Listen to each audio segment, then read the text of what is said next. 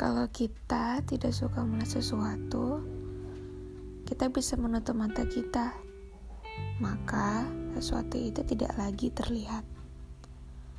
Kalau kita tidak mau mendengar sesuatu, kita bisa menutup telinga kita, maka sesuatu itu tidak akan terdengar lagi.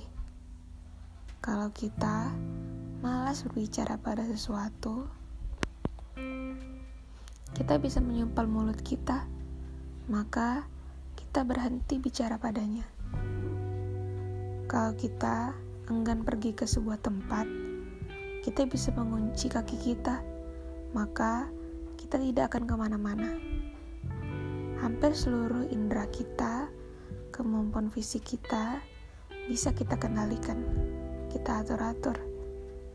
Tapi ada satu yang tidak anugerah terhebat yang diberikan oleh Tuhan, hati dan akal kita.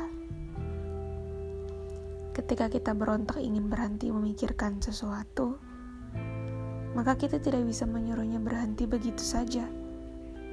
Dia justru terus terngiang, terus menyelimuti. Ketika kita merasa bersalah, berdosa, jahat, pun sama.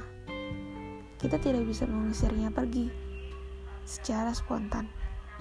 Dia tetap menari-nari di hati dan akal kita.